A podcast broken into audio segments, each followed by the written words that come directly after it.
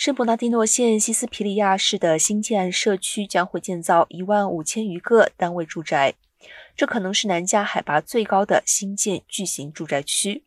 位于圣伯纳蒂诺山东侧，海拔三千尺。预计首批住宅在二零二四年末前完工。除了住宅，该新建案还包括七十万平方尺零售与商业设施，预计全部完成要近二十年时间。一旦完成，可吸引近五万名新居民入住。建安目前面临的最后一项挑战是，如何保护周边沙漠中的植被，比如约书亚树，因周边九千余亩土地要开发为公园、步道和开放中心。